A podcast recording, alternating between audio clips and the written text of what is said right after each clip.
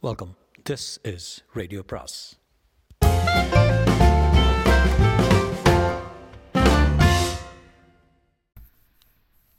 அனைவருக்கும் அன்பு வணக்கம். சுஜாதாவின் மற்றொரு சிறுகதை. சிறுகதையின் பேர் மகள். மகள். பெரிய பண்ணை என்று சொல்லப்பட்ட ராஜசேகர சாதி பெயரை சேர்த்துக்கொள்ள தயக்கமாக இருக்கிறது. இந்த நாட்களில் சாதியாவது ஒன்றாவது. எனவே பெரிய பண்ணை ராஜசேகர் என்று மட்டும் சொல்லிவிடுகிறேன். அவருடன் எனக்கு நெருக்கமான பழக்கம். நான் ஆரப்பாக்கத்துக்கு மாற்றலாகும் போது எனக்கு ஏற்பட்டது. வீரிய சாகுபடி திட்டம் குடும்ப கட்டுப்பாடு இவையெல்லாம் எல்லா கிராமங்களிலும் இருக்கவே இருந்தாலும் குறிப்பாக ஆரப்பாக்கத்தில் எனக்கு இரண்டு இஷ்டங்கள். இங்கே ஒரு சிதிலமான கோயில் இருக்கிறது. அந்த கோயிலின் ராசாரி ராசன் என்று பிற்கால சோழன் ஒருவனுக்குரிய சங்கதிகள் கல்வெட்டாக இருக்கின்றன. அவர்கள் பூசலிலே அறப்பட்டு துறப்புண்டு போகும் படிக்க அதிருஷ்ட முகத்தாலே வேண்டும் என்றெல்லாம் இருக்கும். உங்களுக்கு புரியாது? எனக்கு புரியும். இது என் முதல் இஷ்டம். இரண்டாவது காந்த லைட்டேரியம் லைட்டேரியம் கல்கத்தா கப்பல் இந்த பெண் கல்கத்தா கப்பலை எங்கே பார்த்தாள் என்கிற வியப்பு ஏற்பட்டு இந்த வட்டார பாட்டுகளை ஒரு பொழுதுபோக்காக சேர்க்கும்போது தான் பே பே ராஜசேகரன் கவனத்தை ஈர்த்தேன். பெரிய பண்ணை அதாவது அவர் எனக்கு ஒரு நாள் சொல்லி அனுப்பித்து உங்கள் மாதிரி ஆளுங்கள்லாம் லஞ்சத்தில் குறியாக இருப்பாங்க. நீ என்னப்பா பாட்டு கேட்குறியாமே சின்ன பிள்ளையிலேருந்தே ஷோக்குங்க எனக்கு. நிறைய சேர்த்திருக்கியாமே? என்றார். எல்லாவற்றையும் படித்து காட்டினேன். கல்வெட்டுகளை பற்றியும் சொன்னேன். பராக்கிரம பாகு பாண்டி நாட்டை படையெடுத்து காலம் பற்றியும் அவன் சோழ நாட்டின் விளிம்பு வரை வந்துவிட்ட செய்தியும் ஆரப்பாக்கம் கல்வெட்டில் இருப்பதை சொன்னார். ஆச்சரியப்பட்டேன். நம் மாதிரி மற்றொரு பிராணியா என்று. இருவரும் அவர் வில் வண்டியில் ஆரப்பாக்கம் கோவிலுக்கு போகவும் அவர் இந்த கோவிலை பற்றி சர்க்காருக்கு செய்த மனுவின் நகலை காட்டினார். மெல்ல மெல்ல எனக்கும் அவருக்கும் நெருக்கமாகி அவர் சொந்த விஷயத்தை பற்றியெல்லாம் சொல்ல போந்தார். அவருக்கு ஒரு அறுபது வயது இருக்கும். திடகாத்திரமாக இருந்தார். கொஞ்சம் பெரிய உடம்பு. சற்று நேரம் நடந்தால் மூச்சு வாங்கியது. இது நல்லது இல்லைங்க. திருச்சியில் தஞ்சாவூருக்கு போய் டாக்டர்கிட்ட காட்டிக்கிறது நல்லது. என்பதற்கு என்ன தம்பி உசுறு போனால் போகுது. சொத்தெல்லாம் பிரித்து கொடுத்தாச்சு மவனுங்களுக்கு. பாக்கி இருக்கிறது ஒரே ஒரு வேலை தான் நன்றி கட்ட பிள்ளைங்களுக்கு பிரித்து கொடுத்தது போக பாக்கி கொஞ்சம் ரொக்கமும் செக்யூரிட்டிகளும் இருக்குது அது இருக்கும் ஒரு பத்து பதினஞ்சு லட்சம். தண்ணியில் முழுகிறவனுக்கே தங்கம் பிரயோஜனம் இல்லை.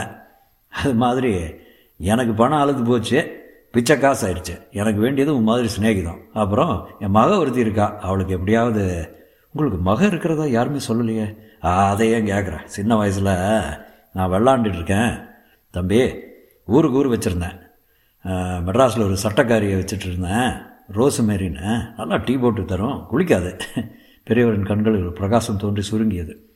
ஐயா உங்களுக்கு பொண்ணு இருக்குதா? ஆமாம் தம்பி திருச்சி காலேஜில் பிகாம் படிக்குது. ஒரு முறை நானே காட்டுறேன் என்றார். அடுத்த தடவை திருச்சி சென்றபோது என்னையும் கூட்டி சென்றார். ஹாஸ்டல் பார்வையாளர் அறையில் ஒன்றரை மணி நேரம் பொறுமையாக காத்திருந்த பின் அந்த பெண் தயங்கி தயங்கி வந்தால் பாவாடை மேலாக்கு போட்டுக்கொண்டு ரெட்டை பின்னல் வைத்துக்கொண்டு தரையை பார்த்து கொண்டிருந்தாள். நல்லா இருக்கேம்மா என்றார் தலையாட்டினாள். நல்லா படிக்கிறியா? மறுபடி ஆமாம் என்று தலையாட்டல். கிளாஸில் எத்தனையாவது? நாலு என்று விரல்களை காட்டினாள். பண்ணை நான்கு நூறு ரூபாய்களை எடுத்து கொடுத்தபோது மட்டும் பேசினாள். வேண்டாம் போன வாட்டி கொடுத்ததே இருக்குதுல்ல. அப்போ வரட்டுமா? என்று அவள் கன்னத்தில் தட்டப்போக அவள் பின்வாங்க உள்ளே சென்றாள். விடுதியை விட்டு வெளியே வந்தபோது எப்படி இருக்க என் பொண்ணு? ரோசாக்கு ரோசக்காரி ஆ? என்றார். ரொம்ப சாதுங்க. ம்? எப்போ வேணால் சொல்லுங்கள் இவ்வளோ கட்டிக்க தயாராக இருக்கேன். சே அது குழந்தையா? கல்யாணத்தை பற்றி இப்போ கவலை இல்லை பாரு நீ ஒரு வே வேற ஒரு உதவி செய்யணும்.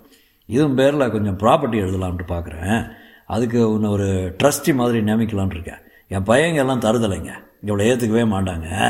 ஏமாத்திடுவாங்க. அதனால தான் அவங்ககிட்ட சொல்கிறேன் உன்னை காடினா போட்டுட்டு அதுக்கு என்ன தாராளமாக போட்டுருங்க. உயிரில் எழுதிட்டிங்களா? எல்லாம் கூடிய சீக்கிரமாக எழுதிட போகிறேன் இந்த காகிதத்தில் உன் பேர் விலாசம் எல்லாம் எழுதி கொடுக்குறியாப்பா? அவர் அந்த உயிலை எழுதுவதற்குள் இறந்து போய்விட்டார். நான் கோவிலுக்கு போகலாம் என்று கிளம்பி கொண்டிருந்த போது பண்ணை இறந்து போய்விட்டதாக சகவல் தகவல் வந்தது. உடனே போனதில் நடுக்கூடத்தில் வாயில் பஞ்சடைத்து கட்டை விரலை கட்டி போட்டு நாமம் போட்டு படுக்க வைத்திருந்தார்கள். யாரோ ஒரு கிழவி ராத்திரி கீரை சாப்பிட்டதையும் காலையில் வேட்டி துவைத்தது போன்ற அனாவசிய விவரங்களையும் தந்தால் எப்படி இருந்தார் என்று தெரியவில்லை. பிள்ளைகள் சொல்வதை பார்த்தால் ஒன்றுமில்லைங்க வகுத்து வலி வகுத்து வலினாரு ஒரு வாட்டி வே வேட்டியிலேயே வெளிக்கு இருந்துட்டாருங்க அந்த முகத்தை பார்த்தேன் சம்சாரம் இல்லை சிங்கப்பூரில் ஒரு தங்கையாம் நான்கு பிள்ளைகளாம் வரும் வரை உடல் வைத்திருந்தார்கள். உடலை வைத்திருந்தார்கள். ஊர்ச்சனங்கள் முழுவதும் கூடியிருக்கு. ஹாஸ்டல் பார்த்த அந்த பெண் ஞாபகம் வந்தது. தகவல் சொல் சொல்ல வேண்டுமா என்ற கேள்வியை நெஞ்சு நெஞ்சு உறுத்தியது. அதை விட முக்கியம் அவருடைய கடைசி ஆசை. என்னை ட்ரஸ்டியாக போட்டு அந்த பெண்ணின் படிப்புக்கும் எதிர்காலத்துக்கும் ஏற்பாடு.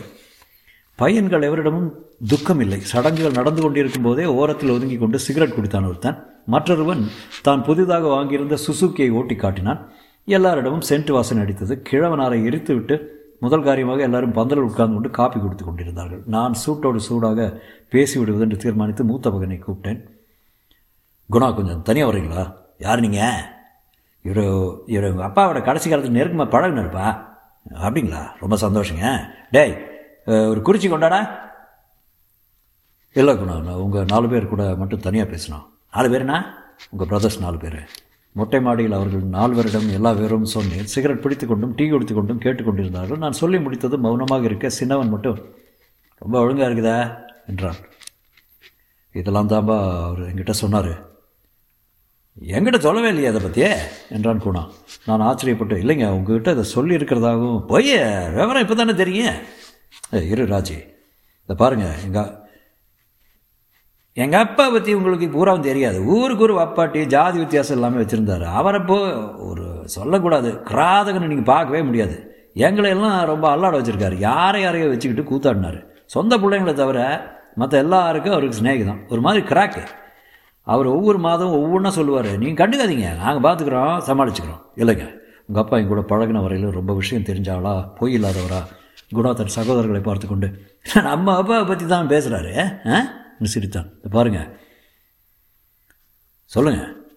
இந்த பொண்ணுங்க என்ன வேணுமா? சொல்லுங்க கேட்டு பார்க்கலாம்.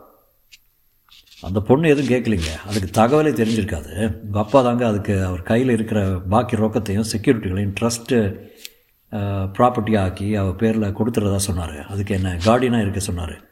வில்ல மாற்றினாரா மாற்றணும்னாரு அதுக்குள்ளே போயிட்டாரு. போயா வெளியே என்றான் குணா. என்னது? வெளியே போயானா? உன் மாதிரி எத்தனை பேரை பார்த்துருப்பேன். ட்ரஸ்ட்டு ப்ராப்பர்ட்டியா என்ன இருக்குதுங்க? கடன் தான் வச்சுட்டு போயிருக்காரு. என்ன வச்சுட்டு போனான் கிழவன்? போச்சும் புளியங்காயம். நீங்கள் இஷ்டம் இல்லைன்னா வேணால் சொல்லிட்டு போங்க. வேணும்னு இறந்து போனவங்கள திட்டாதீங்க. போயண்ணா கழுத்தை பிடிச்சி வெளியே தள்ளணுமா? இந்த மாதிரி எத்தனை ஆளுங்க கிளம்பியிருக்காங்க கொள்ளை அடிக்கிறதுக்கு? நான் நேராக திருச்சி வக்கீலிடம் சென்று கேட்டேன். அதை பாரு நீ சொல்கிறது வாஸ்தவம் தான் பண்ண என்ன வில்லை மாற்றி எழுத சொன்னார். டிராஃப்ட் கூட ரெடி அந்த பொண்ணோட அம்மாவை இவர் கல்யாணம் பண்ணிக்கல. எனவே இந்த அந்த பொண்ணு ஒரு பாஸ்டர்டு இருந்தாலும் அவர் எங்கிட்ட சொல்லியிருக்காரு.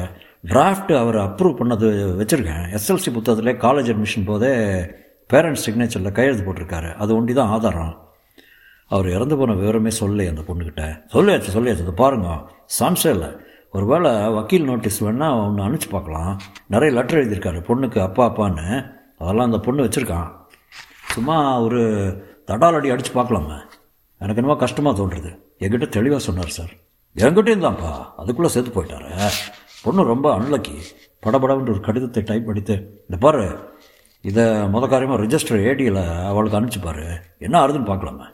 கடிதம் போய் சேர்ந்த பதிமூன்றாம் நாள் குணா என்னை மோட்டார் சைக்கிள் வந்து பார்த்தேன் நீ தானே அனுப்பிச்சாத?